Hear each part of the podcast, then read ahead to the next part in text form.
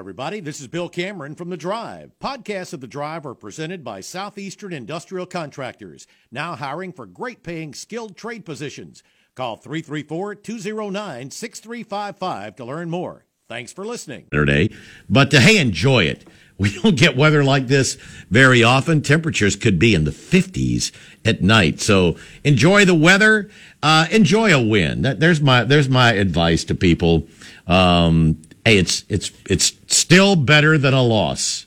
Might be 59 degrees at sunrise tomorrow. morning. Yeah, how about morning. that? So, so, so un, uh, yeah, unseasonably cool uh, weather. You can also text the show. No, I'm uh, the um. That's a, you know, gotta, gotta, That's get my, gotta get my spots in. Yeah, it's it's it's it's getting to be like uh, Generalissimo Francisco Franco. I mean, no, no matter what, anytime you hear Dan, he's got to say love, that. yeah, so. lo- love, love, and anytime we can mention like pre. 1998 Oh, Saturday Night Live. We can we can get. Oh yeah, that was way the pre first, first couple decades. pre nineteen eighty. First couple decades. we Yeah, can, uh, no kidding. And we'll break down the Emmys later if there's time. Yeah, we can do that. Uh, We got I've got, to- I've got a we got a feel. I've got a feeling there'll be a few things we can talk about here this afternoon as we're just underway here on the Monday Drive and hour number one of the drive. Brought to you by our friends at Kia of Auburn on South College and KiaofAuburn.com. Kia of Auburn, where you're always number one. And uh, also the sponsor of our hotline, where you can join us. Uh, you can give us your, your thoughts, uh, questions, comments. 334 321 1390. That's the Kia of Auburn hotline. You can also text the show 334-564-1840 on the drive text box presented by Southeastern Industrial Contractors. They also sponsor the podcast, which is available however you listen to your podcast. Just search for the drive with Bill Cameron on your favorite podcasting platform or go to radioalabama.net. Check out the ESPN 1067 podcast page. You can find episodes of the drive there as well. And what on what looked to be a rather uninteresting weekend, uh, it was anything but that. That's that's one of the great things about college football is you think you know, and then you see. Are- are- I mean, it, it, it was another it was another wild weekend of college football. aren't we lucky that we've got a uh, you know we've, we've got someone as closely associated with the Sun Belt Conference on the show as as we happen to uh, right now, right, Bill? Because what a weekend it was! It was. I mean- it, it was perhaps the greatest weekend ever for uh, in, in for in football for the Sun Belt Conference. I mean, with Marshall going to South Bend and, Yep. and stunning Notre Dame uh, in, in a game that virtually no one thought the Thundering Herd would win. That's the new arrival to the Sun but one of several new arrivals Right. to the Sun Belt Conference. Southern Miss, by the way, also gave. They, I mean, they were hanging with the. Uh, uh, correct me if I'm wrong, Drew. They, they were hanging with the with the Miami Hurricanes uh, for a little while. Uh, this, yeah, it this ended up thirty to seven, but yeah, it, it was it was uh, close, competitive close for, a while for early for a half. Yeah. Yeah, Miami pulled away, but but even Southern Miss, you know, was down there hanging in. It looked, looked like there could be a slew of upsets. Not exactly what ended up happening in that game, but Marshall and then App State. What I Yep. mean, what a win for the Mountaineers to go to College Station. And I think around the country, it's more what a loss by Texas mm-hmm. A and M. And is this?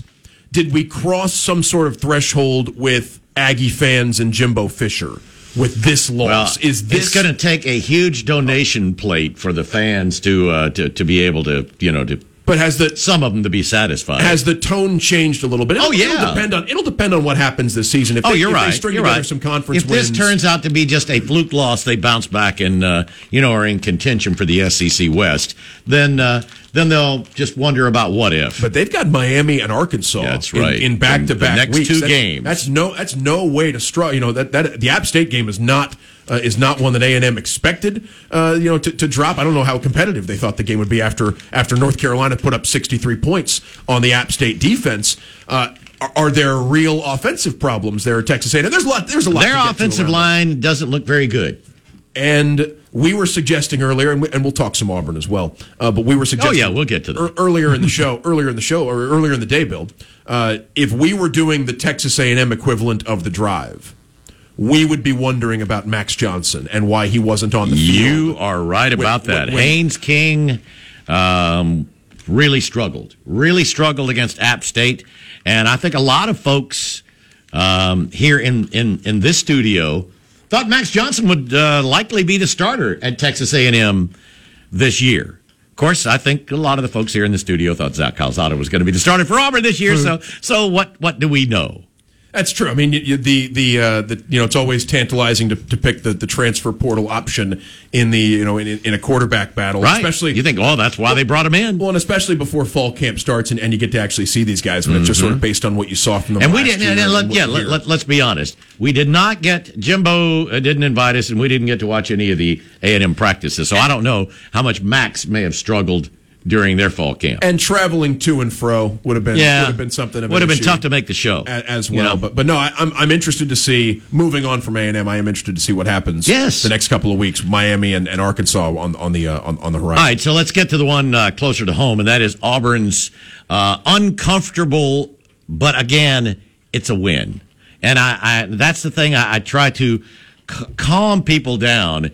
If if it had been a loss, Yeah. oh oh yes, but it wasn't, and you know as as much as people as much as there was talk about overreaction to game one, I think there's I think there can be as much overreaction early in the season to any of those games that are played. You still don't know what you're going to have or what other teams are going to have to this point as we welcome in our regular third here uh, behind the mic on Mondays, and that's Brian Matthews Yeah. from AuburnSports.com. And I'm with you 100. percent I don't think Auburn played good. I think that I thought they played worse against San Jose Yeah, State I agree. Mercer. However, I I also don't. I don't know that. I don't know. There's anybody that would tell you that. Oh yes, uh, that they played at least as However, well. However, me and Bill and Dan have been out around the block a few times, and we know that sometimes these early season games against the non-conference opponents, Group of Five or FCS, whatever you, whatever these uh, teams fall under, don't necessarily mean you're getting your best from Auburn too. Sometimes, right? So Right. Oh, sometimes Auburn can look one way against them, and then when a real opponent like Penn State comes to town, they can look a different way. So, and and so they we'll see. and they had better. Uh, Yeah, we- they- they, that's they had better. right. Real opponent is a little reductive, but I know what you mean. Right. I, you know, Yeah, going that's from, true. from, from Power Five to Group a, Five. a one that and and here's the thing I don't know and the players really haven't haven't said as much um but but look let, let's face it. From from the first play after the hour and a half weather delay against Mercer Right. what do you think was the main focus as far as opponent on the mind of not just the team but the fans? Oh, you think everybody was mm. oh really excited about playing San Yeah. Jose State this past week? No, was- I don't. I'm- and and that is a real that is a real thing. That can happen if it no matter if you go through all the motions of practice and everything if you're not really concentrating and the other team comes in and gets after it oh some scary things can happen Yeah, and we saw them happen around the country. And I don't think any of us in here are making excuses or saying that Auburn's definitely going to go out and play much better and beat Penn State. They no may, no we don't know They may stink it up. they may But I'm. But what I'm thinking, I think y'all agree, is there's a chance that this team could look a lot better and play a lot better and potentially Sure. Beat Penn State. I mean, too. yeah, that's you have to keep that keep an open mind right, now. Yes. and and we'll know a lot more, a lot more. If Auburn goes out and plays the way they played against San Jose State, then we'll know that they're just not very good. the phone lines will be hopping. The ne- phone lines week we, this time. will probably uh, the, the the the switchboards will if they still have switchboards, whatever they'll blow up. Well, I, I just wonder though, like the things that we come out of Saturday night concerned about, though. How many of them are you ready to attribute to Auburn maybe overlooking San Jose State? The secondary is, is one that's interesting to me because it wasn't just in the San Jose State game. No, you're right. Where the secondary struggled, and Penn State is a team that had success against Auburn's secondary last year. That's that's putting it mildly. 28 of 32. Yes. um, their quarterback. Yeah, Sean Clifford Auburn. was Yeah, 28 Clifford, of 32, the best game of his life I, I get against that, Auburn last year. I get that people want to want to focus on TJ and the passing offense, and I and I understand. Like, Yes. like that, that's that's a key aspect of, of how Auburn you know is going to succeed or fail in in these next couple of games. Uh, but the uh, the matchup of the rushing offense against Penn State is, is a really interesting one to me, and maybe the game hinges on how the Auburn secondary holds up against the Penn State receivers, and that's something that's been. A, a mixed bag through through two games. I mean, you, I mean, I do you- would, I mean, I, I would, I, I would go a little farther, Brian. I would say it's been disappointing the uh, the secondary play. Yeah, uh, the, the, co- surprisingly. the coverage. I, I don't know if it has been intentional. I tried, and I, I didn't do a very good job of asking Bryan Harsin today. But I mean, it just appears that Auburn is really playing off receivers. The corners are really playing off a lot, Right. and giving them it appears just about anything under 10 yards, just sort of giving them that. And especially two teams that came in with the idea, I'm going to get rid of the ball quickly Right. because I know Auburn has a really good defensive line and pass rush. Uh, you think in those cases you want to tighten it up uh, coverage wise, and uh, but we'll see. You know, again, sometimes teams like Auburn play uh, a lot of base.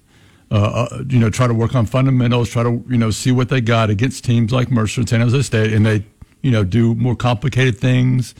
Uh, mix things up, mix more blitz packages in when they play teams like Penn State. So we'll, We, we'll we, see. no, we noted earlier one of the most dramatic differences from week one to week two was the reduction of snaps for Caden Bridges. He was on the field for almost the entire Mercer game defensively, and he played four snaps uh, against uh, against San Jose State. It was mostly the four defensive backs that we expect to see a lot of: Nehemiah Pritchett, Jaylin Simpson, uh, D, uh, Donovan Kaufman, and Zion Puckett, plus Keionta Scott and DJ James. And I think that's probably why you saw less Caden Bridges is because you got to get Keionta Scott on the field. And DJ James has shown that he needs to be out there too. Yeah, Keont- Keionta Scott started uh, the, the game, and, and you get the sense it's not going to be his only start of, of the 2022 season. And then DJ James, I mean, we'll, we'll see. Maybe they just wanted to mix it up a little bit.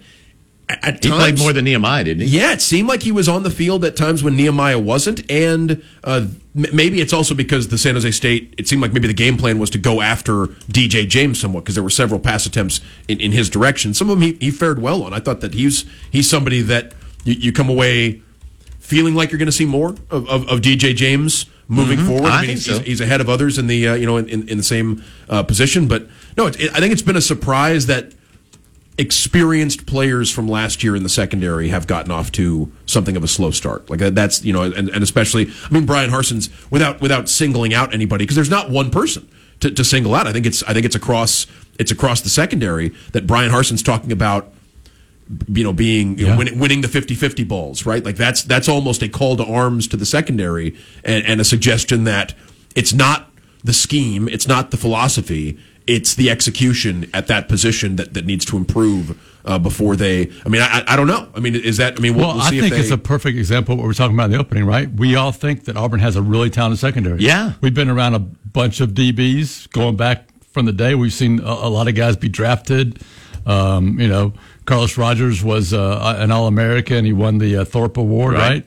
There's probably more Auburn secondary players in the NFL than, than any other position And- at, and at I- the moment in the last you know ten I years. think so. we all think Auburn has talented, experienced, and you know DBs with some really good depth too. So we think these guys just perform better, and, and perhaps they will. Um, you know, this week.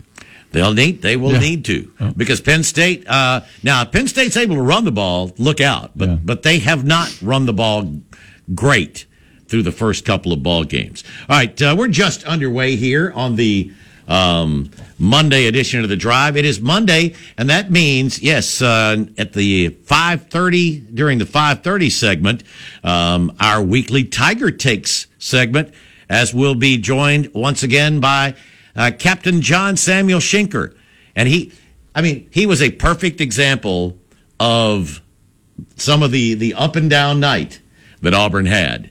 I mean, um, probably had his his name called more than he would like uh, over the over the uh, over the stadium PA. Yeah. And not But just after receptions. No, that's what Yeah. I'm saying. I, we, we, we can get into that with him. But then a couple of really big receptions, including you know the the fourth down reception.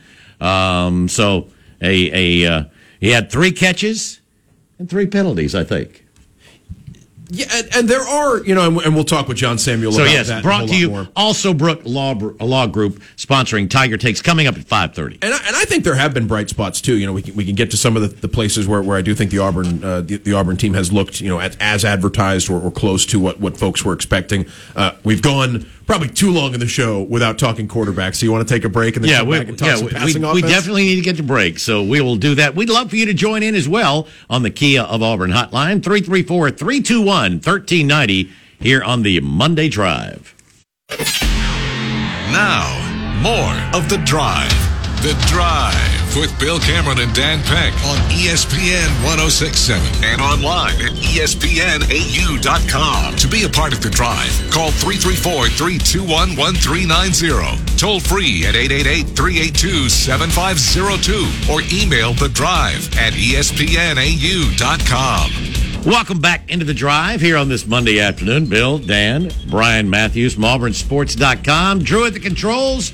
And uh, yes, we'd love for you to join in. Give us your take on this past weekend. Uh, what whatever you want to talk about. Obviously, we're here in Auburn, and uh, we'll, we'll um, look back at Auburn's win over San Jose and get ready for the Penn State matchup. For I I knew it was the first time Penn State had been here, and I, I didn't realize it is the first time, first ever visit by a Big Ten team ever to Oh, Auburn. realize that. No Big Huh. Ten team has ever played at Jordan Hare Stadium. Did did Maryland play here, but they weren't? They in were in the Ten? ACC. I mean, they so were in was the ACC with Boomer te- Esiason. technically a Big Ten Yeah, member institution. that but, didn't- but- there's but- no way But you- no, people people count like a Texas A and M visit in the '60s as a that, visit that to an was SEC. that was you know what that I mean? was that was not. but No. but I know yes. No, I'm no, trying to think of some of the big non-conference. USC's been here. Texas has been here. Clemson.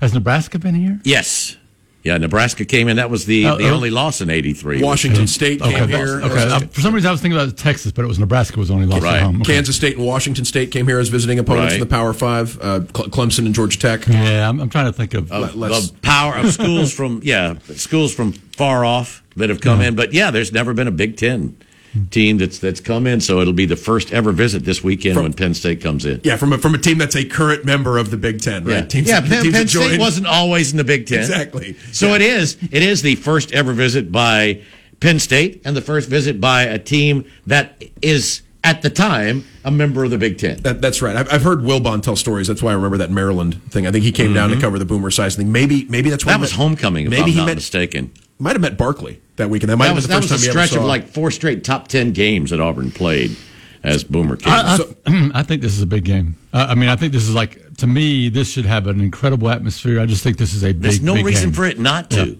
Well, and, and every every market indicator, right? I mean, if you try to buy tickets to this game and on the on the third Oh, is that right? apps, I, bel I believe every indication would be that this is a, Good. very, a very big game. You know, I'll, I'll check It, it needs to be that way. Uh, it needs to be a tough place for Penn State. I think Auburn needs that help. I Yep. think they need that uh, that Jordan Hare. They need know, the magic. atmosphere, Yeah. just like Texas did Yeah. this past Saturday. I think this game and LSU were the two games that Auburn wasn't selling individual tickets Mm-hmm. for anymore uh, a couple of weeks ago. So, so that would indicate too that there's there's you know some a healthy demand for tickets. So I, I imagine uh, the the atmosphere uh, will be uh, will be exciting. Brian, what what did you uh, what did you think of how the quarterbacks performed against San Jose State, and, and where is Auburn at the position uh, moving forward? Well, I thought they were both poor um, from you know the especially the first quarter of the game for sure. I, I did think, and I think it was twelve or fifteen. I know I wrote the story, but you know I'm, I'm old and forgetful. But I think after the interception, T.J. Finley uh, played much much better, and I believe it was twelve or it was 12 of 15 for most of his yards. yeah, which wasn't a lot to begin with, right? No, but I mean, he ended up averaging, uh, you know, about eight yards per attempt, and that's bad. that. Yeah, that's not bad. Um, but I, I just they're not getting the balls to the wide receivers. They're not getting enough big plays. Um, the receivers are not getting yards after and, catch. uh, and and one of the other things that I, I was trying to watch is seeing how many guys were really getting open. And, And- there and- weren't a lot of guys getting Yeah, open. It's tough to get the not ball to the receivers And if the is- receivers aren't This open. is San Jose State. I mean, they, they got to do better than this. So I, I am concerned about that, but maybe you know we're not seeing everything. I, I don't know, but it's just it's a problem. It, it is remarkable though, and some of this is just the, the sign of the times that you'll have players who, uh, you know, you'll, you'll wonder, wow, it, why is he on this group of five program or something? The guy, the guy who got the interception uh, on T.J. Finley Yeah. uh, was a USC transfer who was one of the top Yeah. twenty players in the state of Exactly. California. So coming out of, so it's, it's right. amazing. It's amazing how these things sort of happen, and I'm not excusing. Uh, you know, I'm not, I'm not saying oh we'll, we'll write off the entire performance because it turns out San Jose State's much better than, than anyone realizes or anything like that. Uh, but in the case of TJ, I thought uh, TJF uh, found something of a something of of a uh, a rhythm after the interception. He's one of five to start. It finishes twelve of fifteen. Uh, Bill, uh, the math the math on a, a one of five start to a. a, a well, it goes from 20% and 80%, and overall it's 60, 65. But you know, uh, the first game he was eight of nine and then one of five with Right. an interception, right? Or yeah, two interceptions. Yes. You're Yeah, looking so you're looking it- for more consistency. Right. I mean, and maybe it, maybe it is now. Maybe this is it. But, But but there there were drives where it felt like when they got the run game going a little bit, maybe it was easier for TJ to find things. I thought that the throw to Ja'Varrius uh, towards the end. Oh, that was a that was a, a beautiful throw. Yeah, there's As- some good fourth caught him down in stride on Yeah. for I that mean, yeah, 25 yard game before. That was right before his uh, his keeper for the touchdown. that- That's right. That, that ball goes about 30 yards in the air. I mean, you know, Mm-hmm. Bryan Harsin wants to go downfield, and it seems like right now, you know, there's, there's, uh, the, you know, we'll see what Auburn can do. When they can go downfield, the offense has the potential to be dangerous because I love the way the running backs look. Yeah. But yeah, you're right. It's- There's, there's a there's a search for consistency right now, and beyond Ja'Varrius, there, there's a search for Playmaking. receiver, yeah, receivers to make it. Make a play. Now he's he's off to a great start though, right? Like that, I think it may get lost in the in the shuffle a little. I, th- I thought most the majority of the plays being made at the receiver position right now are being he's made, by- averaging over 20 yards per catch right now. being made by number six. 22.6, if I can read that right. The, the three biggest plays, well, the, the three biggest plays of the year, right, in, in, through, through the air, Right. are, are hmm. passes to to Ja'Varrius. So you know he's he's he's really hit the ground running. But yeah, you're looking for more. You're looking for more impact from the uh, from the receivers and more consistency from TJ. And, and one thing I'd say, I I know we talked about we don't know enough about this team yet. One thing I feel like I do know about the team is they better be able to run the ball. Oh yes, They- they've I agree. got to well, I run the think ball they, I think everybody has known that from Yeah. from the outset. Is Yeah. if if you stop Auburn's running game, it's gonna it Yeah. could be a long night. This team cannot line up three and four receivers and throw the ball all you know up and down the field on teams. I just don't see that. I just I don't believe they can do that. So it's got to be a big. ni- It's got to be a big night or a big afternoon, I should say, for Tank Bigsby and Jarquez Hunter and those guys. But I think I think they probably are going to need to be throwing to set to to open the run Yeah. up. Probably because you, you can almost guarantee that Penn State's going to walk that safety up immediately. Sure. and challenge Auburn. Yeah. Auburn looks like a team right now to me where if a team can play Auburn straight offensively, if, if a team's defense can stop the run without having to oversell, if they can stop the run just by playing straight up defense on them, or they, they don't have to worry about it and they can back off and, and play the pass, I, I think they you know, Auburn could be in real trouble. But TJ Finley and the receivers might be good enough that if a team has to sell out to stop the run, if they have to overcompensate to try to stop Auburn's run game, and they put the receivers and tight ends into favorable matchups, maybe you can find something there through through the passing game. And we'll see. I mean, as confidence grows, maybe that changes to a team that you know can can be more balanced. But yeah, it does seem like right now Auburn needs to be able to run the ball, and if a team is is desperate to stop Auburn's run game, that the passing game can make enough plays. Now the thing is, Auburn could. Auburn was its own worst enemy in the first half. I mean, there was a combination of pen. It seemed like anytime they'd have an opportunity to try to get a drive going, they were going. There was a penalty. Yes. And uh, so, I mean, they, they kept making mistakes. And the other thing, the, something that concerns me a little bit in the second half, I, I thought the offense played much better in the second half.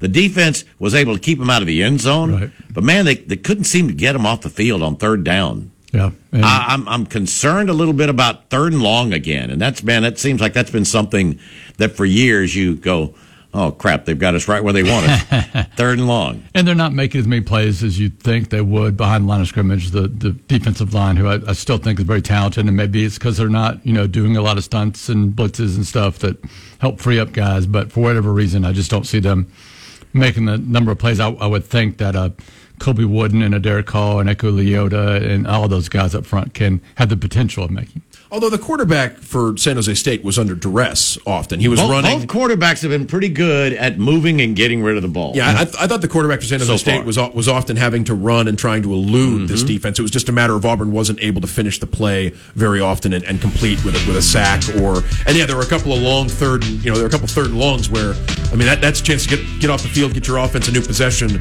and and instead it's you know the, the, the song starts over. All right, we'll get to our bottom of the hour break.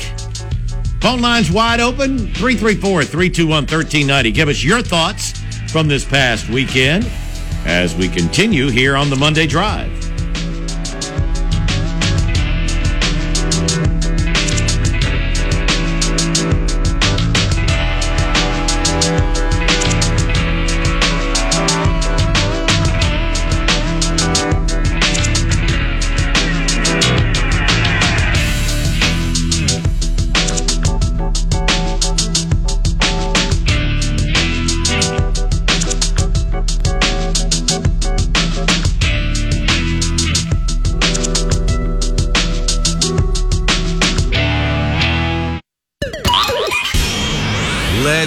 Back to the drive.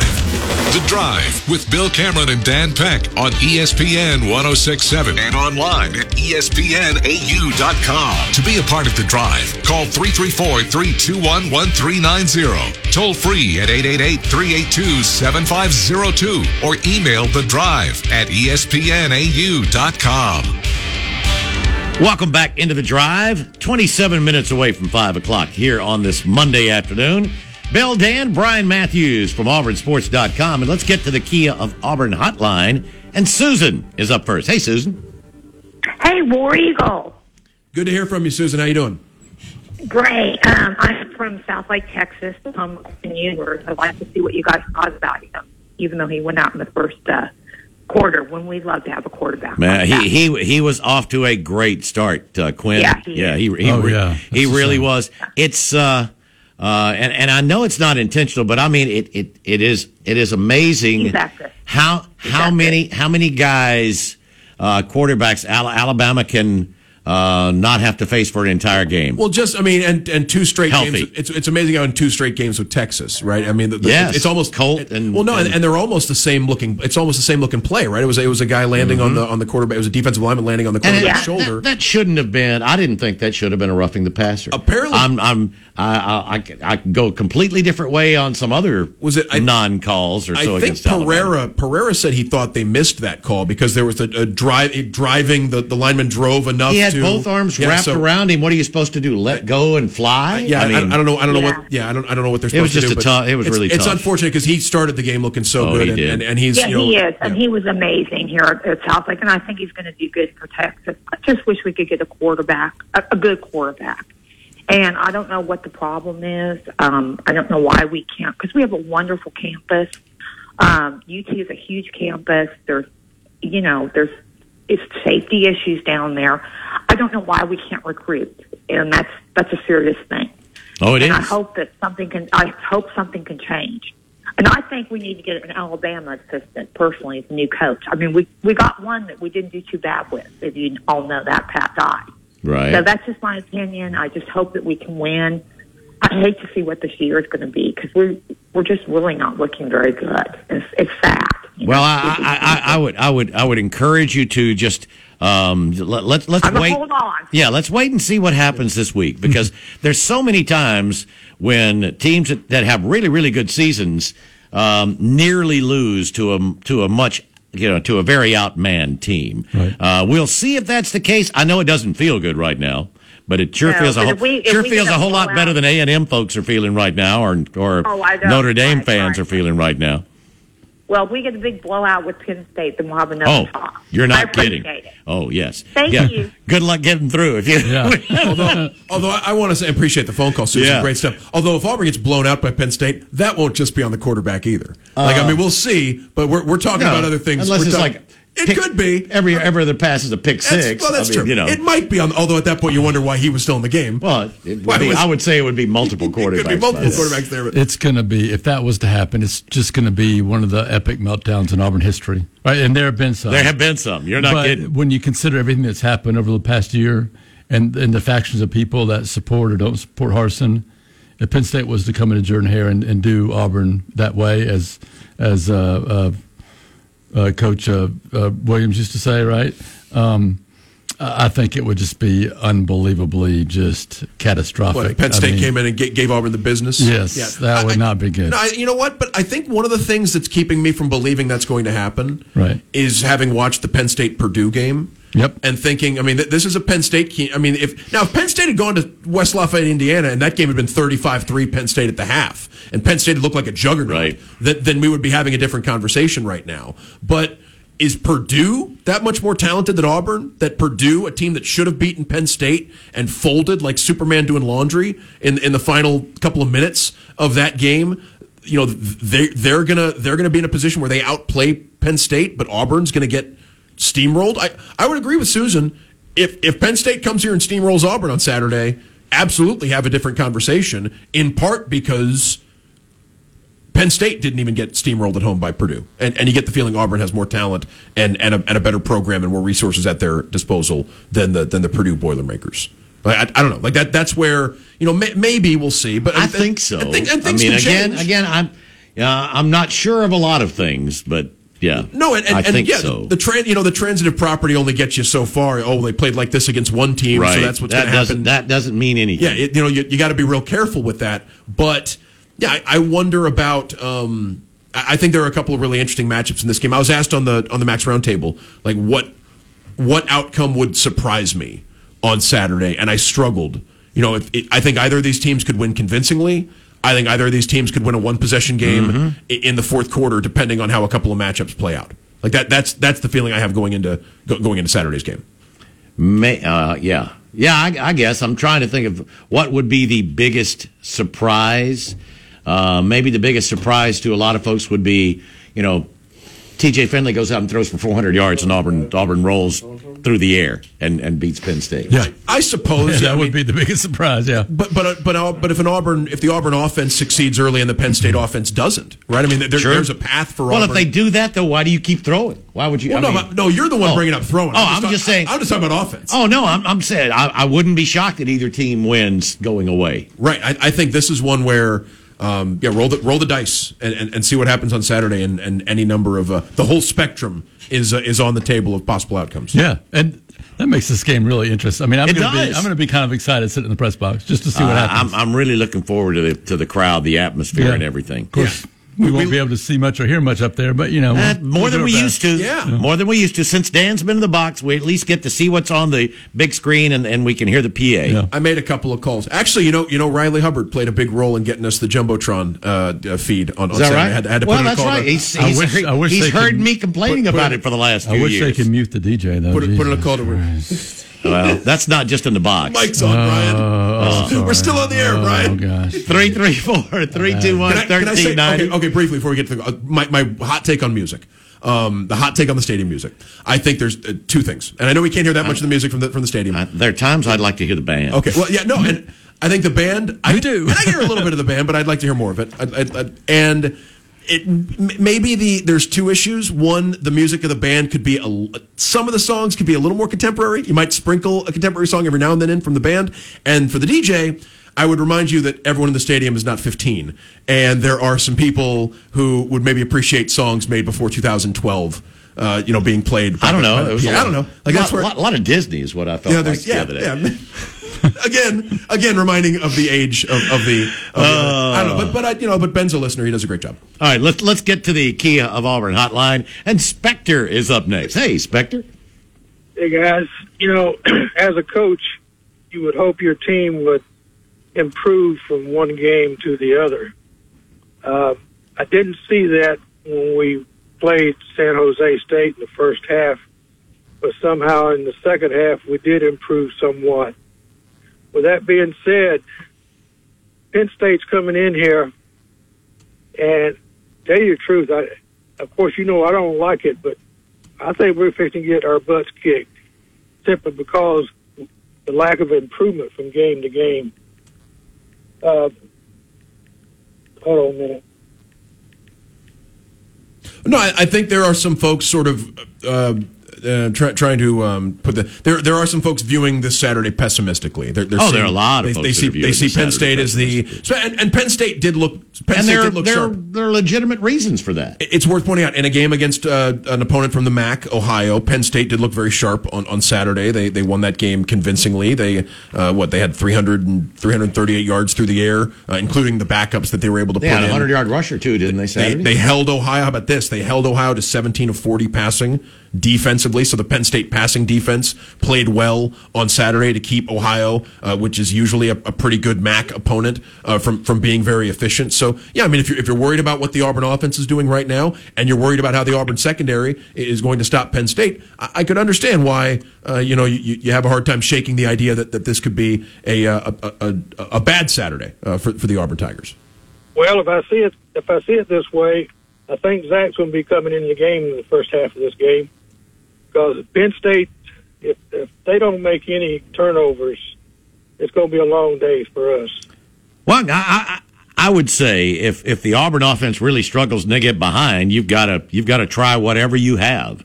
Um, Right. I'm, I'm not I'm I'm not shocked that we haven't seen Zach Calzada yet um, because they went back to TJ and he did well. Uh, the other thing I would remind you is that uh, You know, the, the guy who performed so poorly at Texas A&M is the reason that Zach transferred because he couldn't beat him out. Well, you can say the same thing about TJ from LSU. That's true. And that's the, and that's the backup at and that's the backup at A and M now. Max Johnson, who we who we're shocked to believe didn't get in the game on Saturday, as we said earlier in the uh, earl- earlier in the show. Spectrum, All right, I'll call back later, guys. All right, appreciate it, good Spectrum. stuff. You know, in, in regards to Zach Calzada, I think he finished a pretty distant third in the quarterback race, and I, I don't think he's really part of the plans right now. I think if if both quarterbacks, you know, continue to struggle, he's got to get another chance. But I mean, he didn't. He has not gotten into a game yet. I No. mean, I know. I know the last game was probably too competitive to bring in the third team quarterback, but still. Um, you know, I, I don't think he's in, in line to do anything yet. And then Holden, you know, last time we went to practice was working with the scout team. So I think the plan right now Somebody's got to run the scout team. Right, is is to redshirt him, but again, circumstances that can always change. It's it's just week three. This is the first Power Five opponent Auburn's playing. We don't know how things are going to look uh, against a team like Penn State yet. Yeah, I wanted to ask, you know, if you if you had the feeling after these first two games or after Saturday that that uh, Zach and Holden had, had re-entered either Zach or Holden had, had re-entered the picture as an option to be the quarterback, and it does sound like, if anything, uh, TJ's grip on the starting job has strengthened. Right? They gave you the depth charts today, Yeah. and was it last week? It was TJ Finley or Robbie Ashford at starting quarterback, and now there's no longer an or, and it's Right. just TJ Finley as, as the starting quarterback. I bel- I believe so, yeah. Yeah, I mean, I, I guess the question I have now is, at least for Saturday, and, and if things, if the wheels fall off, Auburn makes changes, you know, it, it could be different. But I imagine the the questions are, how does TJ Finley play? Mm-hmm. How often do they go to Robbie Ashford? And what is Robbie Ashford asked to do when, when he's in the game? It was Auburn's leading rusher Yeah. against uh, against San Jose State, but there there were um, some mixed. Uh, again, let's go back to a mixed bag. Uh, throw not even a mixed bag, right? I mean, it was one one completion, and it was for it was and for a one bad, yard. really bad interception. Yeah. You know the thing with Robbie, I think he's an exciting runner. You know, No question. with the with the quarterback powers or, or zone reads, whatever he's playing, but he's got to be able to do something else, right? And, and what we really don't know is, and people go, well, just run the 2013 offense. We don't know how he is really at the zone read. Right. You know, and, and and and, and Nick the- Marshall made some plays with his Uh, arm too. F- fumbled the ball in his Yeah. own read in the second half. Yeah, You know, and, and Nick Marshall, y'all forget how, how well he could throw the ball. yeah, but he was, he was one of the best I've ever seen God, he was good. waiting till the last second. And you think the ball is one, you know, you think the ball's in the belly of the running back and he's got it, or you think he's got it and it's in the, you know, it's in the hands of the running. He was so good at that, Yeah. making that read. It's easier. Oh, well, it's, it's, it's, it's easier said than done is what it is there where people go, well, just do that. The the thing with Robbie during preseason was he, he made these electric plays, but he also struggled uh, with his ball security, whether it was interception or the fumbles. Mm-hmm. So that scares you in a game like this, especially that now that he's thrown an interception and you said I, didn't, I missed it, but he did fumble. Yeah. That's right. It was at the end of that run, wasn't it? That's right. I forgot about that. So, but then again, when he comes into the game and he has success like that, it's pretty electric, right? He can change the game uh, with his running ability. So I think we're going to see him. But boy, keep your fingers crossed if you're, you know, if you're cheering for Auburn, which I think most people listening are, uh, that he can hold on to the ball and, and not make mistakes. Well, I, I really think that, and I've and I've changed my mind on this over the last couple of weeks. I, I do think that there could be a role for Robbie Ashford where it's it's run eighty or ninety percent of the time when he comes in. It can't be keeper in that situation. No, and it can't probably- be hundred percent. Right, it can't be on. No, but it, but it can't be like I don't think you bring Robbie Ashford and just have him run quarterback draw. Like I don't, I don't think that's the solution because that might be too much. But I do think there's something of a wildcat or a gimmick package. I watched the Saints Falcons game Yeah. yesterday. That's sort of how they're using Taysom Hill Yeah. in New Orleans now. He's, he's, Falcons going to tackle him. Good. that, that, that's right. I mean, you saw a little bit of that. So I mean, I do think there's a, and they didn't believe he was throwing the football when when, when they brought Taysom Hill in. I mean, it was it was clearly ten guys blocking for the quarterback who'd gotten the snap, and and you can do things off of that, reverses and sweeps, and and you could have him pitch every now and then. I do think there could be something for that to spark a run game because now we've seen in back to back games, Bill, we've seen Robbie Ashford come in, have a big run.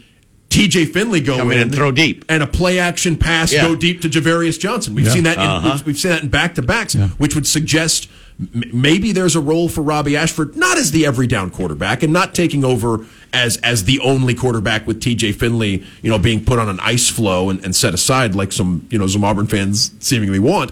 Uh, but but TJ Finley could come in as you know as as a uh, a wildcat quarterback and and provide a spark in the run game. And I do think that could work against good teams, especially if you're able to do it with TJ Finley split out wide or or doing some things where where it keeps defenses off balance. Yeah, I, I, do, I, I think they.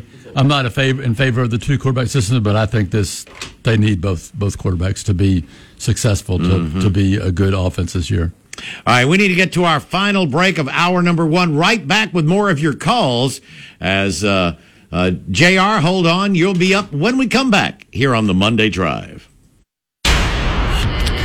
You're live on The Drive. The Drive with Bill Cameron and Dan Peck on ESPN 1067 and online at ESPNAU.com. To be a part of The Drive, call 334 321 1390. Toll free at 888 382 7502 or email us at The Drive at ESPNAU.com. Back into the drive. Final few minutes of hour number one, and right back to the Kia of Auburn hotline. And JR is up next. Hey, JR.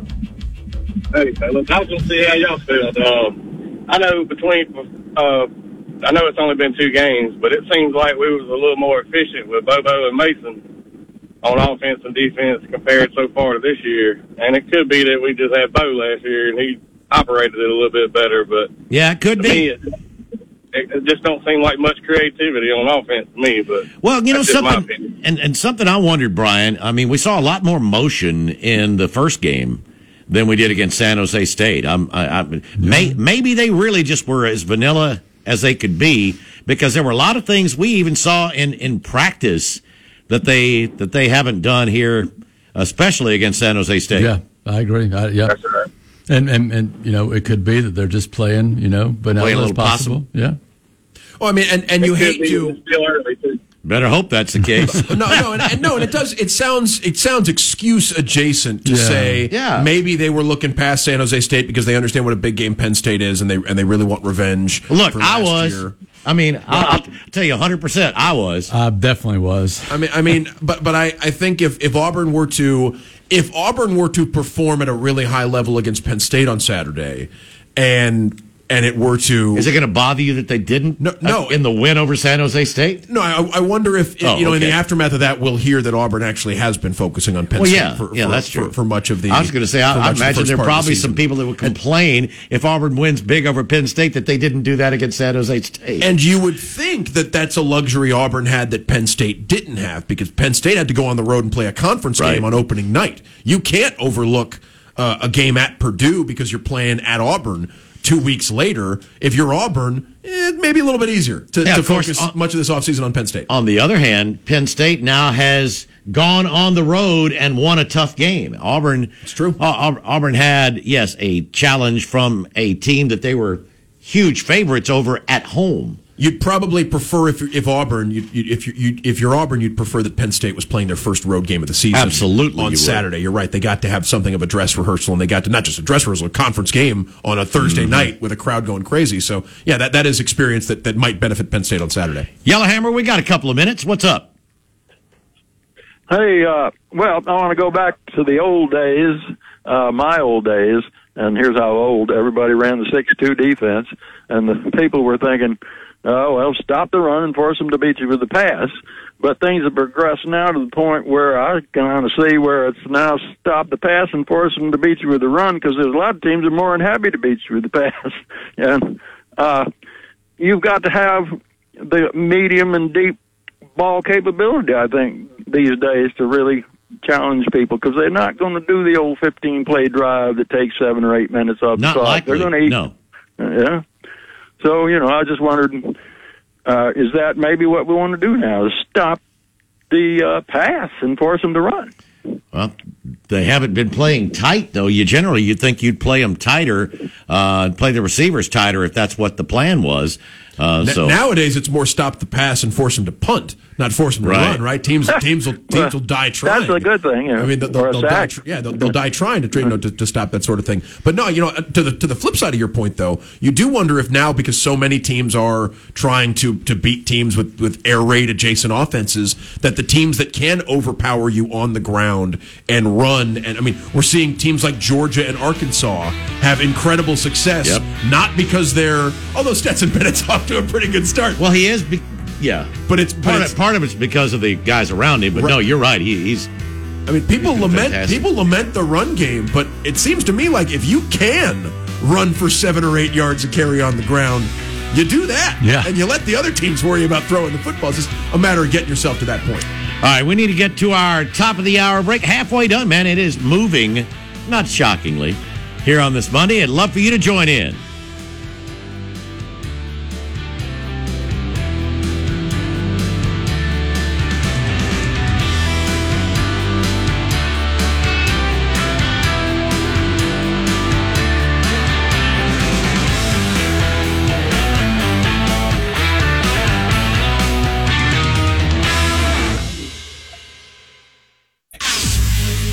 ESPN 1067, WGZZ HD3 Waverly, and W294AR Auburn Opelika. Live from Auburn, the sports capital of Alabama, this is The Drive. The Drive with Bill Cameron and Dan Peck on ESPN 1067 and online at ESPNAU.com. To be a part of The Drive, call 334 321 1390, toll free at 888 382 7502, or email The Drive at ESPNAU.com. Welcome into hour number two of the Monday Drive. Bill, Dan, Brian Matthews from AuburnSports.com here in the studio with Drew at the controls. And uh, we will get to your calls shortly. But first, we need to let you know that hour number two of the drive, brought to you as usual by the good folks at the Orthopedic Clinic, East Alabama's go to center for orthopedic care, with locations in Auburn and Opelika on the web at orthoclinic.com. And your calls will be coming in on the Kia of Auburn hotline, Kia of Auburn, where you're always number one. And the number to get you through is 334 321 1390. You can also text the show 334-564-1840 on the Drive text box presented by Southeastern Industrial Contractors. Big shout out to everybody at Southeastern Industrial Contractors, including our buddy Derek. Uh, they also sponsor the podcast, which is available however you listen to your podcast. Just search for the Drive with Bill Cameron on your favorite podcasting platform, or go to the uh, podcast center at radioalabama.net in the ESPN 1067 tab. Uh, and uh, before we get to the phone, a reminder that coming up at the bottom of the hour, it's our regular Tiger Take segment brought to you by the Alsobrook Law Group. And we will spend time once again today with John Samuel Shenker, who we had on Friday because uh, he wasn't on with us last Monday on, on Labor Day. And we'll, uh, we should have the captain back with us here in about a half an hour. But right now, let's get to the Kia of Auburn hotline. And James gets us started. Hey, James. Hey guys, what's up, Brian? I hadn't seen, How heard doing? from you in a while. I've been I've been around. I know, I know. Keep, You've he's, been always he's keeping, his head, So. keeping his head down. That's right. Hey, um, a couple of things real quick. Um, I don't really want to h- harp too much on the Alabama Texas game, but I'm just going to say the officiating in that game was horrible. horrible, absolutely horrible. Yep, it's Do we even know what what crew was officiating that game? Was that Big Twelve or SEC? I think it was a Big Twelve crew, isn't it? A- Isn't it the uh, or or do you bring? I thought it was the home team provides the the uh, the. Usually, that's usually the case. I'll, ch- I'll check on that for you. Whatever it was, uh, it, it was an incompetent crew. I mean, they blew a lot of calls. Then, hey, they they just sort of, I guess, decided they'd thrown enough um, in the fourth quarter. Oh yeah. Uh, the other things I wanted to get to too is um, y'all just take away from the Auburn people. Are they coming away more negative from this game, or about a, a mix of in between, in between, both positive and negative?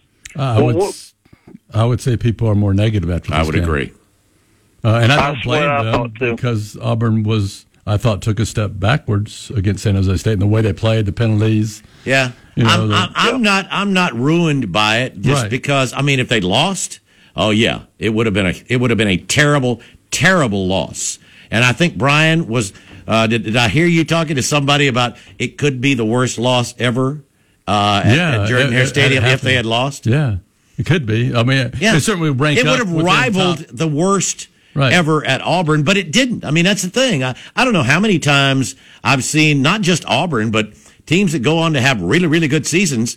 you know, escape barely against a team that they ought to that they ought to beat easily. So I'm, I'm not I'm not overly concerned. I am concerned, but I'm not overly concerned. I mean, this will be the real test this week. Oh, yeah. Well, the other thing I want to get to, it's not really about Auburn, but kind of get y'all's opinion on something that was stated earlier today on ESPN and just kind of see what your take is on it.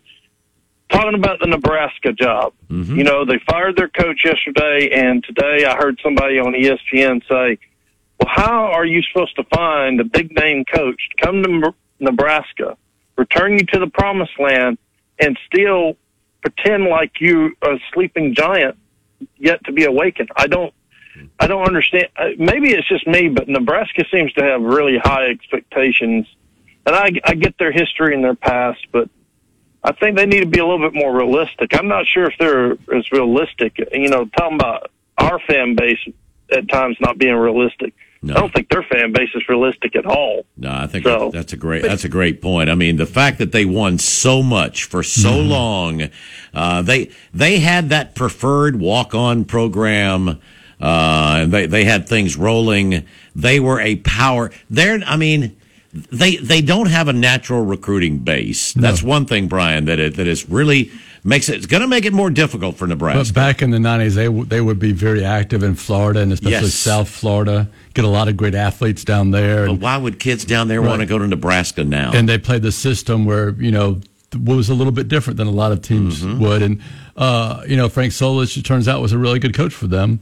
They ran him off. They tried to change what they were going to do, and they have not been the same Nebraska since. See, but I, I think both things can be true, and, I, and I'm a little biased here because a couple of my dad's siblings uh, graduated from the from the University of Nebraska, and, and it was a you know a popular school you know in, in my childhood within the family. yeah. Uh, but but I, I think that yes, maybe the belief that Nebraska should be achieving like Ohio State right now is not tethered in reality. But at the same time, even if the fans are unrealistic, that doesn't mean that what they've gotten over the last few years has been good enough. Because you look, and Nebraska hasn't finished above. they ought to be better than what They, they've they've they had. haven't finished Yes. above. They haven't finished above 500 uh, since 2016. Uh, they have. Wow. Uh, yeah, I mean, I mean, That's that- hard to believe. That's what I mean. That's how bad things are Yeah. now. And so, yeah, it probably should be better, even if it's not going to be. They're going to jump Michigan or Ohio State anytime soon, or they should have that as the you know as as a as a realistic as a realistic goal in the short term.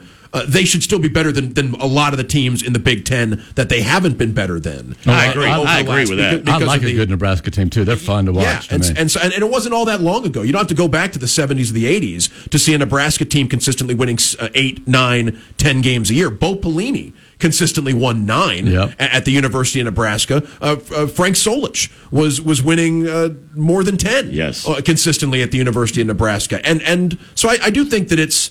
Uh, you know, that they probably do need to temper expectations somewhat, uh, but that doesn't mean Scott Frost was doing the kind of job that gets you uh, anything anything more than what he got, which is He got a fifteen million dollar buyout, which would have been seven and a half if they waited two more weeks. It's so dire that they had to fire him three weeks before his buyout was going to reduce. you see what. Trev Alberts though made it sound like? Well, he deserved to get that because he's such a great Nebraska person that they decided to go ahead and do it now and not wait two weeks and save seven and a half Well, that- million that's, dollars. that's how you spin it. It had to happen Yeah. now because he could not coach another game at Well- that stadium, or it would have been ugly. it's Oklahoma this week. Yeah, they, they did not want him. Yeah, they, they, it, it needed to happen immediately. But but no, it's uh, it's an interesting question. I want to see what I want to see who the next coach is of that program. Oh yeah, I just I, I agree. I couldn't agree more. I mean, it just you know I'm just trying to get people to understand. Yeah, we think we got it bad, but some other people got it really bad. yeah. It could be worse. We could be Dallas Cowboys fans and be really bad, you know, because they're really really bad right now. So I mean, and that's just a whole nother enchilada I don't want to get into. But you know, thanks guys, I appreciate it. Appreciate the call, James. A couple of things on that. Um, first of all, uh, when Tom Herman was hired at Texas and when uh, Scott Frost was hired at Nebraska, they were considered two of the best hires Oh, they were. of any school in the country over several years, right?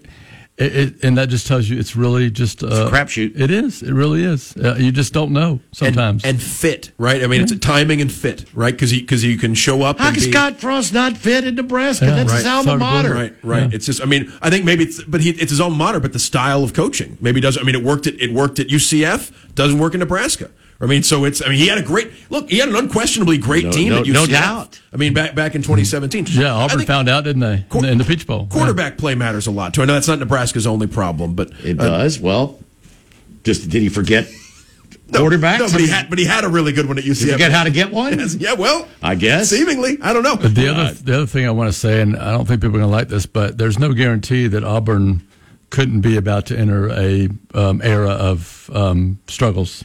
Oh yeah. That, I mean, they they need to get it back going soon, right? yeah. Because- Or, or you or you or you uh, faced the possibility of being Tennessee over the next, you know, wandering in the wilderness, not for forty years, but still trying to get back out of it now. Texas and Oklahoma are joining the SEC in I don't know two or three years, whatever they settle on. Mm-hmm. Um, Auburn has not been very good. Uh, people do not expect them to be good this year. Uh, we'll see.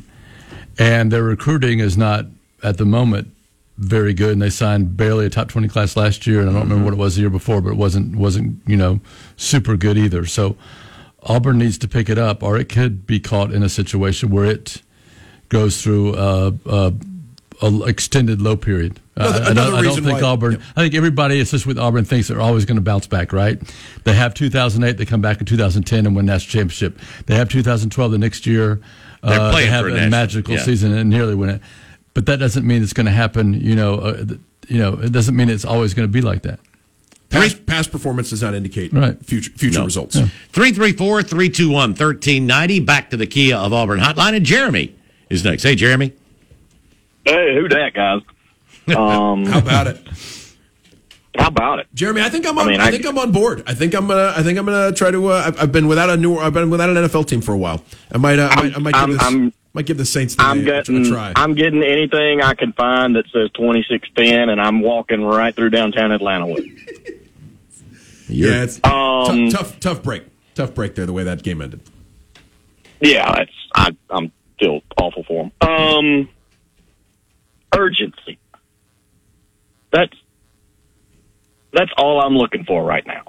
Like, I want to see these guys come out Saturday and just play and coach with some urgency because we've seen none of that. Even down, even down at halftime Saturday, coming out in the second half, there there wasn't this big sense of urgency. You know, we we went down the field and scored a touchdown, but it took converting some fourth downs and making some stuff up from your quarterback on the go, dropping a ball. Like I, I don't know. Yeah, I, I'm with you. I don't uh-huh. see a whole lot of passion from Auburn so far, but again, it's two games against you know non-power five teams. We'll see, but they they got they got to bring it on Saturday. And, and the first, I'd say the first half Saturday was the first. Like that, that was the closest I would say to this team sort of sleepwalking. Because I thought the Mercer, I mean, the first quarter and a half of the Mercer game, I thought you saw that urgency. It was twenty eight nothing when when TJ throws the interception right before halftime in, in the opener, and the defense had been pretty good. You Yeah, know, to- I mean that that I mean Auburn was was really really good in the first half against Mercer for the most part. I know that the last uh, drive for each team changes that somewhat. That was not the case Saturday, and, and I do think that it was it was No. a good it was a good thing Auburn came out and played the way they did in the second half because you you did not want that game to stay uh, you know within within three points or within a play of of having the lead change in San Jose State's favor uh, be, because Hey, look, yeah. E- even when we go up two score, San Jose State comes back and makes another game out of it. Like Mm-hmm. when when it starts to look like maybe we'll stretch it out, we didn't. Yeah, there was a chance to make it 31-13. You know, it's 24-13 you get the ball. Right. And and and I said to Dan, you know, score here and and this thing could actually end up looking a whole lot better than it's been, but it turned out that was not the case. We haven't mentioned Yeah, this on yeah, the, no. J- Jeremy, we haven't mentioned this on the show. I was shocked. Uh, I was shocked when it happened, and, and in watching the game over again earlier today, I was shocked. the The decision to punt by San Jose State down eleven Yes. at their own forty two with nine and a half minutes left in the game to punt instead of go for it on a fourth and three was was crazy in the moment. It was indefensible in the moment. When and it and when it, you've been able to play pitch and catch Shocking. the way they did all night, Shocking. absolutely. Shocking that they decided, they decided to punt. And the fact that, I mean, that, Yeah. that maybe played a big role in the fourth quarter being as comfortable as it was because Auburn gets that ball back. They drain four plus minutes off the clock, and San Jose doesn't get the ball back until they're down 11 with, with four, four But and a half. still had to punt. Yeah, right? I mean Aub- Yeah. Auburn had, a, but they Um, they punted after driving four minutes Right. off the clock. But it, I mean, no, I was I was shocked that they decided to uh, uh, to, uh, to to concede in, in that moment. the the Carlson field goal, it barely crossing the crossbar from the distance that he was at. Was has, has there been any talk about was that a miss hit or is is his leg that that reduced at this point? Carlson's field goal from 45. Yeah, I don't, I don't know. about. I mean, it look watching him in warmups didn't look like he was struggling Yeah, from, I- from there. I think His- I think he just got under have- it. Yeah, his Uh, it maybe. his kickoffs have been higher, but they haven't been you know booming out you Hey, know, look, the middle our, back of the our end zone. kickoff, our our kickoff coverage has been outstanding. It we kick the ball like you said. It's that high floating kick that comes down right at the goal line. Well, that's what he's And trying every to do. time anybody has thought about bringing it out, we're knocking them down at the 15 yard line. Yeah, that, Um, that, that that's by design. it is absolutely, and it, it's been it's been great. Um, the defensive line, yeah, you, you guys, we've talked about the secondary a little bit. Look, that's a team that gave up what eight sacks to Portland State Seven, the week yeah. before. I mean, we and we we weren't anywhere near that guy. Not for most of the Um, game. Auburn, Auburn got Auburn got. I think Auburn ended up with three or four sacks officially, but but yeah, it didn't feel like it for most of the game. Well, and, well, and yes and no. I mean, I thought he had to run a, a lot. I mean, it felt like the quarterback was on the move a lot. But you're right. There, there were there were very few sacks, and there were probably a couple of plays where you know, especially big time third third and longs, where he had he had too much time and he was able to find a guy down the field. Well, the week before he was he was running around the backfield the week before when he was sacked seven times too. Maybe he thought he'd have more time against Portland State, so they didn't game plan. They didn't game plan for a quarterback who was going to Yeah, they, they were they were looking ahead. They were looking ahead and game planning for Auburn. That's what they were doing in week one. Um, look, anybody that thinks we're just absolutely going to get trounced on Saturday didn't watch any games this past weekend. Um, we may we may very well come out and win that game Saturday by by a field goal or by a touchdown, and then turn around the next week and lose to Missouri. Like that's you've got to show up every day and play every minute with your head in it Yeah. and that's that's that's all I'm looking for on Saturday. That and it's been- going to take eighty. It, it will take eighty-seven thousand other people who show up Saturday thinking the exact same way. That would have been pretty good advice for Missouri. Uh, you know, keep, you know, get get out there and, and, and play before that Kansas State game on on uh, on Saturday because that that was one of the more. I think we thought Missouri might have like uh, you know was- they might have some struggles early. Uh, th- they were they were absolutely throttled uh, go, going on the road in, in a in a Big Twelve environment. So it's uh, yeah, it, it, we've seen some surprising outcomes thus far. Good stuff from Jeremy. And uh, yeah, Missouri and Missouri's offense. I know it was against nobody, but I mean, it looked so good Four in the first game. You know, four, yeah, four, four straight interceptions, but but no, the uh, four straight drives ending in interceptions for uh, for Missouri in, in that game against Kansas State. But no, I think I think Jeremy's point about, about Auburn is a uh, Yeah. is a solid one, and I, and it does feel you know like we were saying earlier, it feels like there, there's going to be a big game on Saturday. The market indicators and the uh, you know you, you want to try to you want to try to get in right now. Yeah, I was I was looking on on ESPN where they give the, the schedules and everything. There were just two games where the tickets were more expensive uh, than than the Auburn Penn State game, and those are Nebraska at Oklahoma, Nebraska. Okay, right. And the other one is Troy at App State. Wow. The most expensive State, ticket. about- We App State. You don't think? Yeah, Yeah, they that? they want they want to see their team. They want to they want to you That's know awesome. be there in the stands for their team when No, they that's come home. that's what Troy. happens when Troy comes to town. All right, Yeah. that's what happens when in any sport when the when the Trojans are in town, the ticket prices just just absolutely skyrocket. One- Probably a one good I- time for Troy to be going there. Yeah. You know that. Sure, college game day in App State, by the way, Saturday morning. One thing I would say about James' uh, call too, he mentioned that Auburn could beat Penn State, and if they don't play well, they can lose to Missouri. And I 100% agree. I know Missouri looked terrible Sure. against uh, who was it? They Kansas. Kansas, Kansas State. State. Yeah, but anything can happen, right? And and I don't. Hey, think don't worry Auburn- about next Yeah. week. Yeah. Yeah. No, it's- no, he's, he's he's absolutely right, and this the the inconsistency. I mean, who would have thought after North Carolina App State that App State was going to go to College Station a week later and, and beat Texas A and M, and maybe Texas A and M goes and, and throttles Miami on Saturday night Yeah. in, in College Station. Although I don't I don't know if I would pick that game to go that way uh, at, at the moment, but uh, but no, Well, you should because I, I picked it the other way for Doug. So Well, you- what are you on? You're go- on. Uh, you, you ought to go the other way. You're on- you're on- you're on Miami. AM? I'd say Okay. you got to go the other way. I, I, I am I am on one of the We don't worst, need to talk about worst streaks ever in doing. The, we don't talk about the you know ice cold Bill Cameron on, yeah, on Thursdays. Really, stay away. All right, we need to get to our first break of hour number two. Don't forget, coming up in about 15 minutes, we'll check in with John Samuel Shenker, our Tiger Takes segment for the week. But in the meantime, Come on in and join us here on the Monday Drive. Drive continues. Continues. Continues. The drive with Bill Cameron and Dan Peck on ESPN 1067. Online at ESPNAU.com. To be a part of the drive, call 334 321 1390. Toll free at 888 382 7502 or email the drive at ESPNAU.com. Welcome back into the drive. 24 minutes after 5 o'clock here on this Monday afternoon. Right back to the Kia of Auburn hotline, and I think Spectre is back with us. Hey, Spectre. Yeah, I got a little bit more time. Uh, look, Yeah. I, thought, I said something about in the Mercer game how um, we didn't make very many penalties at all. I think three or four, maybe that was it. But my lord, the bottom fell out when we started this game last week. Yeah, you're right. I mean, that's the thing. Auburn couldn't get anything going because uh, you looked up and it's like first and 19 or second and 21 or something. Uh, and, and it's really, really hard to get anything going when you're in, you know, backed up like that. That brings me to this when you bring uh, Sh- Shenker up here. Talk to Shenker about that because he was involved in those penalties too. Yeah, he was. So you talk to him about that. Don't let him get away with it. No, no. I mean, we definitely want to, you know, just want to talk about just the was was there a problem really focusing on the game mentally We'll, Saturday? we'll get it. We'll get him to apologize to you personally, Spectre. There you go. There you go. That's what I like to hear.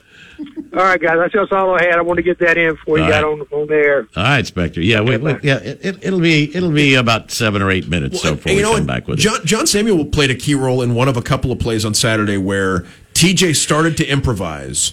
And you hold your breath, and you and you you dread the worst, and then it actually ends up being a pretty big play for Auburn. There was the there was the fourth down where TJ dropped the snap. He Yep. acknowledged that he dropped the snap, picks it up, and and yells out for Tank Bigsby to turn around. and just flip, just sort of floats it out. To Yeah, him. floats it to, T- to Tank, and it turns out to be a big play. And then we'll get John Samuel to tell us whatever happened on the on the play where it turns out you know John John Samuel is he, he acknowledged Oh, he scared me when he when he decided to cut sideways Yeah. before he cut it up because he had the first down. Then he might have stepped back a little bit before, but then he ended up getting a few more yards. ends up getting some positive yardage, and that was also a was that a fourth down as, as Yes, well? that was a that, fourth was also a fourth down conversion. Yes. So a couple of times Auburn started playing uh, as TJ called it what schoolyard. He's playing you know he's playing back they were playing backyard football on, on fourth down a couple of times against San Jose State, which you know you don't want you don't want it to have to break down into backyard football very often, but you do like to see a team that's on the same page and ready. Because how many times did we say in the last few years? where Bo Nix would be scrambling, and it would it would seem like Bo Nix and the receivers weren't on the same page, or there was there were communication issues once once it became a scramble or an improvisation. And for, for TJ, I thought he I thought he made a couple of good decisions while improvising on Saturday, which is uh, you know that's a if you're looking for progress, you're looking for a step in the right direction. I like to see that, and I like to see TJ picking up some tough uh, yards on the ground. I thought that the Well, I mean, he is. I mean, the thing is, when he tries to uh, just um, sort of dance around a little bit, it doesn't work. But I mean, the guy is six seven and at least two forty. I would say when you know he he ought to be able to push forward for for a little yardage. like like a lot of large vehicles. Yes. changing is changing direction at top speed is not his is not his skill. It's ironic that Tank Bigsby is so good at it because tanks generally don't do that. No. T- tanks don't do that very well. And, ta- and you know T- T.J. Finley when he can get moving straight ahead, uh, you know he, you remember a load. Well, you remember that he's bigger than Arkansas's quarterback. Uh, You know, you watch, you watch Arkansas football, and KJ Jefferson, uh, you know, is is a is a force to bring down, and and he's an outstanding scrambler, an outstanding runner. Uh, but when when TJ Finley gets rolling forward, uh, I mean, it was it, it didn't look like the San Jose State players were having a very good time on the touchdown run uh, when when TJ had to go through a couple of guys. So yeah, that that's something that you like to see is is that he's able to uh, when necessary. You don't want it to be a staple of the offense or anything, but when TJ needs to pick up uh, some yards on the ground, he's able to do it, and and they can call the occasional design run. The touchdown was a was a design Mm-hmm. run uh, for for TJ. You, you like seeing that? Yep. Uh, 334 321 1390. We're approaching the bottom of the hour break again. Uh, John Samuel Shenker will join us on the other side. Brian, while we've got just a little bit of time, they'll let everybody know what all's going on there at uh, auburnsports.com. A busy, busy time. It is going to be a big week, uh, along with you know previewing the upcoming football game, everything happening with the team. We'll do our uh, rundown podcast tomorrow, and there'll be a ton of recruiting information all week. Um, they're expected to have I don't know. This is it, really. four, it? I mean, five, this, six this is the biggest visitors. Yeah, Probably And, the uh, biggest vi- vi- visit week during the season, yeah, I would think. I mean, there's not you know you don't play Georgia or Alabama at home, so this is one of the biggest home games of the year. And they're going to try to make uh, the most of it recruiting wise. So, uh, there also could be some news um, Thursday. Uh, I can't think of his name off the top of my head, but uh, the receiver that was here on his official visit. Um, uh, sorry? No. no, no, no. no. Uh, Uh, Adam Hopkins. Uh, he was here for an official visit this weekend. He's going to announce on Thursday. I think Auburn is definitely a team to beat for him. So watch for that news. Auburn's adding some receivers. Yes, if he, if he commits to Auburn, that'll be the third in this class. Could use some linemen on both sides of the ball, but yes. Uh, that's right. Yes. All right, we'll get to our bottom of the hour break. John Samuel Shenker joins us on the other side. Stick with us here on the Monday Drive.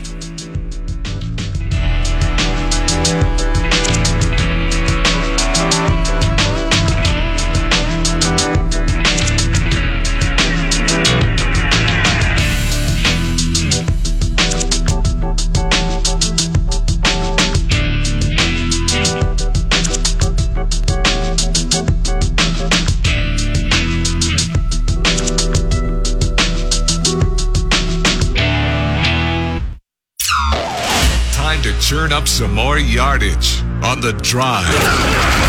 The Drive with Bill Cameron and Dan Peck on ESPN 1067 and online at ESPNAU.com.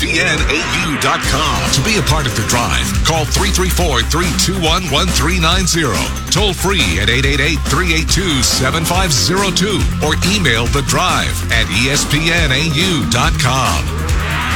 Welcome back into the Monday Drive. Bill, Dan, Brian Matthews from AuburnSports.com here in the studio. And it's time right now for our weekly Tiger Take segment. Feels like I was just saying this on the last show uh, on Friday. Brought to you by Alsobrook Law Group. When you need legal assistance, call Zach. He's got your back. Or find him on the web at alsolaw.com. And once again, very pleased to be joined by Auburn University uh, senior captain, uh, tight end, John Samuel Shenker. John Samuel, first of all, whew, congratulations on the win. Yeah, that's uh, that's right. It was uh, it was a little more dramatic than we wanted. Uh, we didn't play as well as we should have, or um, anything like that. But we are glad to be two and zero. Uh, That's what's most important. And now, as we head into this big week ahead of us, we're excited about it. What, what was the uh, what was the mood like uh, in the locker room at the half? You know, I, I imagine it was uh, the, the the score was maybe a little bit of a surprise to you guys at, at that point, but at the same time, you don't you don't want to take San Jose State lightly. But but what was the what was the attitude and uh, and and the approach uh, coming out of the locker room? Yeah, it was still pretty composed, pretty relaxed. Um, you know, guys weren't freaking out. Um, you know, you're going to have games like that where it's really just not, you know, you're not on your A game. And um, I thought we handled it really well. There was, you know, not a lot of stress or anything. Everybody was relaxed, just knowing what we have to do in the second half. Just play a lot cleaner football. And I thought we did that in the second half and just found a way to win, which at the end of the day is all that mattered. John Samuel, I, I've- I've got to ask you. A couple of folks have, uh, you know, uh, wondered about your thoughts. Um, it's it's a situation where, you know, it's great to get your name, get to hear your name called at the stadium. You probably got to hear it too many times on Saturday. Three catches, but some some unfortunate uh, penalties there early on. It was just sort of a thing. It seemed like everybody was just out of sync early on in the ball game. Yeah, and uh, we didn't real we didn't feel like the refs really let us play. I mean, the um, we sent in some of these penalties just because they were just kind of out of the blue. They weren't. We didn't believe they were penalties, so we'll see if those are upheld with the referees this week. But yeah, it was just uncharacteristic things, uh, and that that was something in the first half we knew was just sloppy football, and um, so the second half we came out extremely focused and ready to go. Yeah, it's t- it's tough playing behind the chains. I mean, it seemed like every time you looked up, it was like, you know, first and nineteen or second and twenty one or something like that. Yeah, and you, you can't win playing like that. And if we had continued to play, we would have lost the football game. If we continued to play like that, it was just you know, you have times where, you know, things aren't to go your way like that. There's a lot of penalties on Saturdays throughout college football you watch some games. So, um, I don't know if there's something in the air or what, but, um, yeah, it was just, you know, not a clean performance, but we did win the game. So that's, that's the best part about it. Seemed like the run game uh, got going in, in the second half. I, I know, uh, uh, you guys talked a little bit. I think it was after the game, uh, mentioning that the uh, uh, you know that, that that San Jose State was able to do some things on the defensive line to sort of throw off Auburn's run game early. Uh, what, what can you say about the way the, the run game got going in the second half and what you guys were able to do uh, to, to, to ultimately put the game away?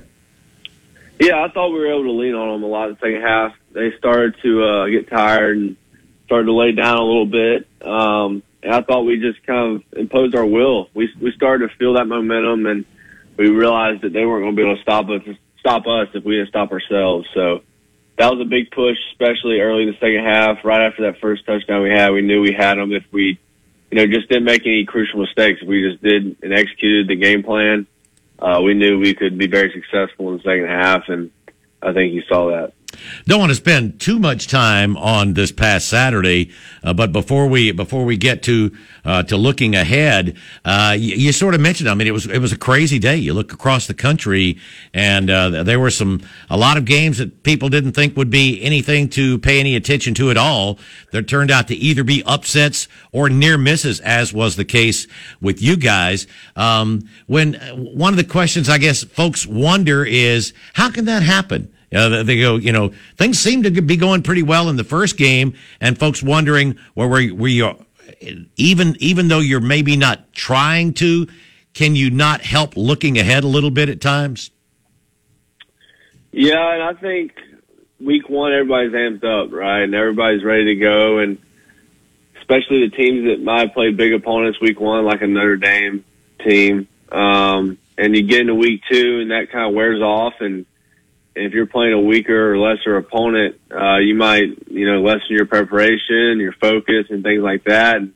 I think you saw that, um, and that's, you know, part of college football is it's just a we're really just a bunch of kids playing a game still, um, and so some sometimes people um, don't really take that they take that for granted, and um, I think we saw that. But yeah, every week, you know, you can lose and win games every single week, um, and that's something that we've tried to emphasize, especially after Saturday, just under, letting guys that maybe not have not been in that situation uh, to understand, you know, how important it is to prepare and be focused and ready to go every week.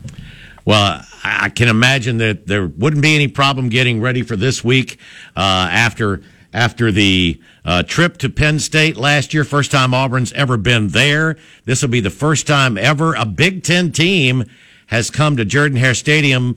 Uh, just talk about your experience last year up there um, against the Nittany Lions. Yeah, we, uh, you know, we circled this one well, right after last year. We felt like uh, that one was taken from us. That um, we thought we played well enough throughout the game to win that one. Uh, just didn't execute late in the game, but yeah, that was a cool environment. It's special um, to be able to say that you played in a whiteout game, especially coming from an SEC school. So, yeah, we're excited to have them down here now. Uh, they get to come down to to our place, and I'm sure the fans are really, really excited about it. Just a very unique opportunity to play a team like Penn State at home. Yeah, lo- looking forward to see what kind of attack Auburn uh, can can bring against Penn State on Saturday. W- Want to ask you about the fourth down conversion on, on Saturday night when, when you were able to uh, uh, you, were, you were able to make a play off of a, a TJ Finley uh, improvisation. Seems like TJ's had a, a couple of effective uh, improv plays. He's attributed sort of his, his time playing backyard football, you know, and, and his, his ability to make something happen when when things uh, when things fall apart. What can you tell us? I, w- I want to know about the tank play too, but but the uh, the one that you were able to catch the the fourth down conversion there. take take us through that a little bit, John Samuel. Yeah, I think, you know, TJ, that's something that he's grown. He's really able to improvise, which you have to do that to be a good quarterback. You have to be able to, because everything is not going to be perfect every play. You have to be able to make plays um, on your feet, with your arm, and, you know, everything. And he's done a really good job. And his height, I think, is a big advantage because once things break down, he's able to see a lot because um, he can see over defenders and things like that. And that was really all that play was, was things were starting to break down. He was getting pressure um, and I saw that, so I just turned around and tried to make myself available to him um, last second, and uh, I knew I didn't have many yards to get, so it was really just about getting the first down. Then we added a few yards to it as well. Seems, seems like he's made some of these throws with guys hanging off him too, right? I mean, he'll, he'll, he'll he's able to. And that's where I suppose it helps being know six seven two forty five or whatever TJ is at, at the moment because yeah it takes more than uh, it takes more than just one defender to bring him down and he's got a little extra time uh, to, to to find his uh, his players. One one more thing about the San Jose State game I want to get your thoughts on Brandon Frazier uh, got in the game had his first catch since the 2020 season. Uh, I know I know you love uh, giving some shine to your to your fellow tight ends and it was great to see Brandon in, involved in the offense, right? Yeah, we knew that um, heading into the season that we are going to have four tight ends that would really play, and we knew Brandon would uh, would be definitely be a big part of that. Um, and we we thought maybe he'd get more touches this past Saturday. There was a few more options available. Things just kind of broke down the pocket for TJ, but um, yeah, he's definitely in the game plan. He's a he's a heck of a player. Uh, we love all of our tight ends, and we we used a lot. Even Micah got in this weekend uh, on a few plays, so we're using a lot of tight ends this uh, in this offense, which is exciting. Well, as we mentioned, Penn State coming in. Just what what have you seen when you look at uh, when you look at them on film? Yeah, they're they're mostly like they were last year. New D coordinator, the head coach from Miami is now their defense coordinator, Manny Diaz. So. Mm-hmm. Um, I think he brings a little bit different, but they're, you know, they're, they're honestly kind of an SEC defense when it comes to schemes. They're, play a lot of man. Um, they are in four down a good bit though with a two backer box mostly. Um, but they're a physical bunch, just like they were last year. Athletic. They're a good Big Ten uh, defense, and um, we knew that last year and, and this year as well as um, as we watched film so far. So uh, it'll be an exciting matchup. We're excited about the the opportunity that we have. I, I want to see how the run game uh, can uh, can perform against Penn State on Saturday. What, what, can you tell us about how the offensive line has fared through the first two games uh, and trying to open up holes uh, for Tank and uh, and Jarquez? And Damari Alston, yeah. for, for, that matter, and Robbie Ashford, uh, who, who, have also contributed on the ground. Yeah, I think you know going into the season, very veteran offensive line, which we knew that coming in, and played with these guys for a while now. Um, and we knew that, you know, that experience would, would pay dividends this year. And, um, yeah, we've done a great job so far, I believe. Um, you know, this will be a big test this week, but, you know, for our running backs and even Robbie, like just giving these guys a crease is all they need. And, um, it doesn't have to be big at all, but just being able to run side to side for these O linemen and be able to push guys and move them. Um, I think we've done a good job of that so far. Um, and obviously we work with them somewhat. So, um, just the communication up front has been has been good. Obviously, we'll continue to grow, um, but we've we felt like it's been good so far. Well, the the the important number right now is two and zero. Oh. Penn State coming in, as you said. I mean, it was a uh, it, it, was a very good atmosphere up there last year, and now got the opportunity for for Auburn fans uh, to to return the favor and, and show Penn State what it's like coming into a hostile Jordan Hare Stadium this week.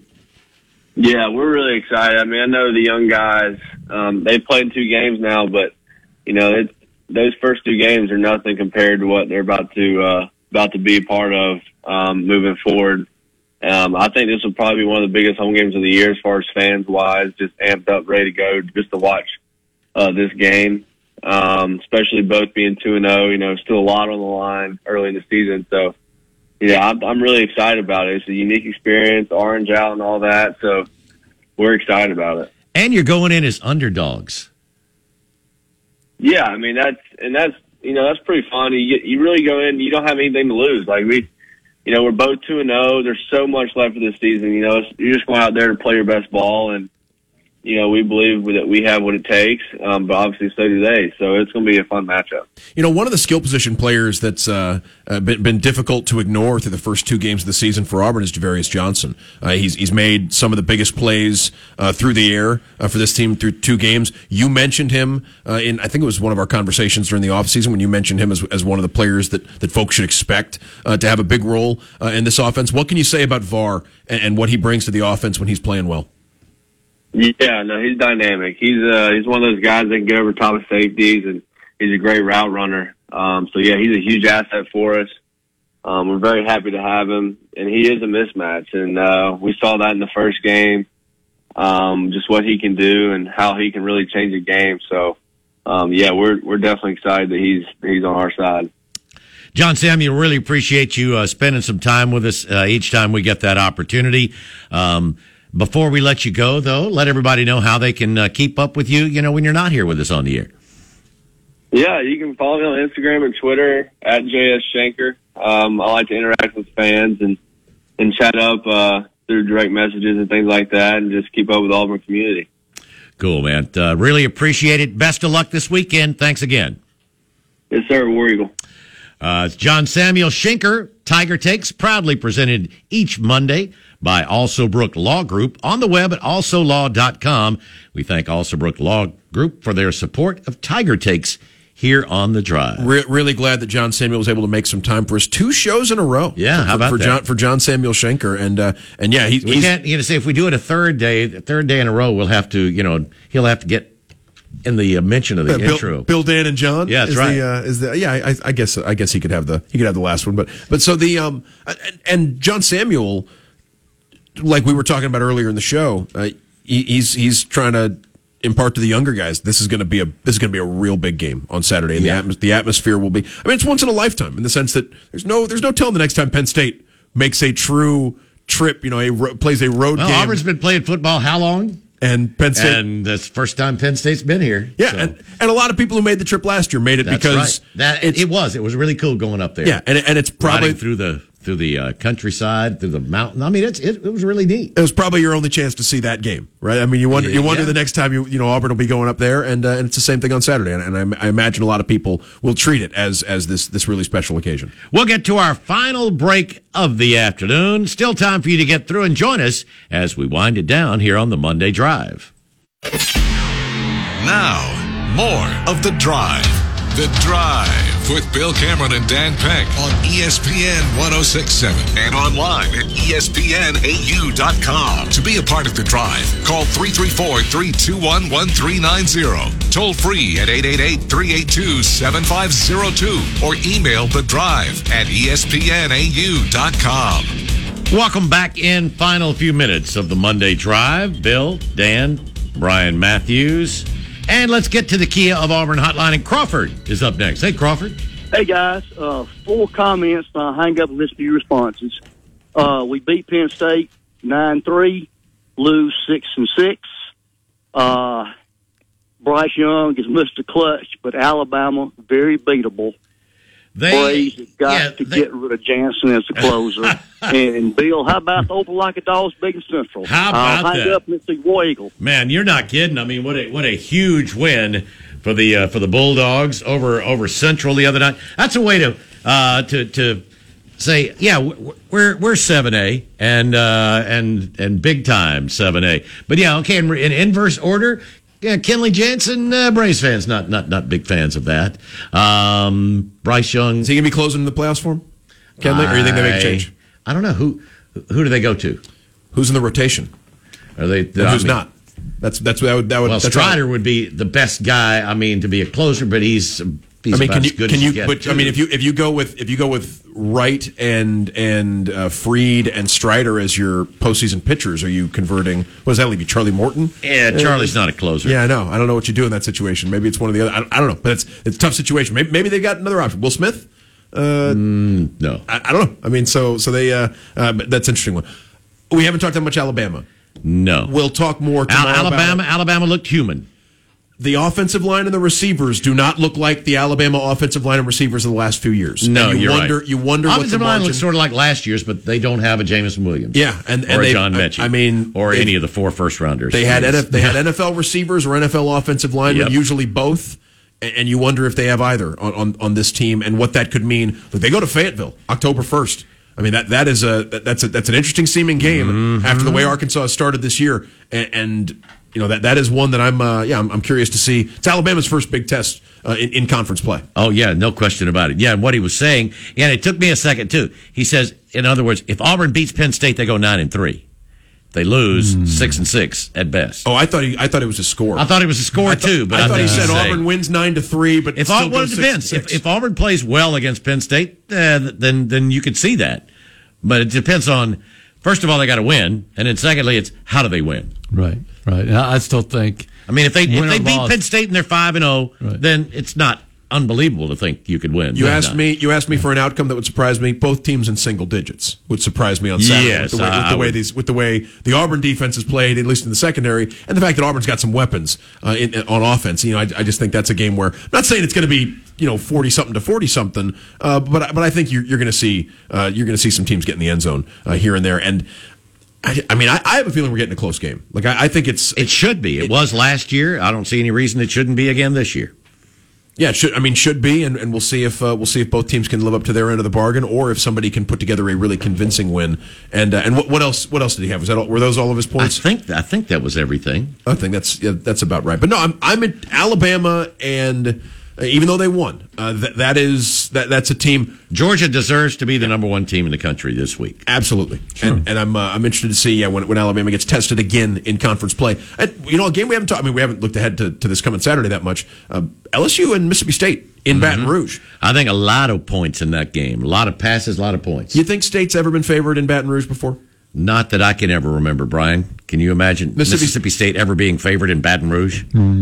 Not Probably not. yeah, Maybe mean- back to the '90s. Maybe. Well, they were number one there um, for a brief period of time when uh, that that Prescott Yeah. was quarterback, But right? LSU was pretty good then too, though. Yeah, i yeah, I don't know. There was some pretty good LSU. Team. I mean, I may, maybe and it like was late by the time State was, was Yeah. really highly ranked. I would so- think like maybe Jackie Sherrill against Jerry DiNardo or something, right? Like may, maybe Maybe. maybe in the '90s, but but it hasn't been. If, if it ever has happened, it hasn't been very often. that's that's another one. Yeah. Re- really want to see what those two teams can put together on Saturday night because someone's uh, so, someone's off to a, a- a- I mean, especially LSU, right? I mean, Brian Kelly losing losing game number two this early in the season. right.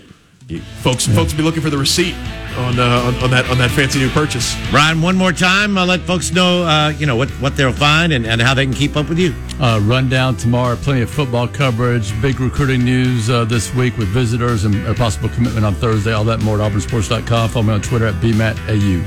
And that's going to wrap things up for the fun. It was pretty fast. Monday drive. We're back tomorrow. Hope you'll join us then. That's going to do it for today. Have a good one, everybody. We are out of here.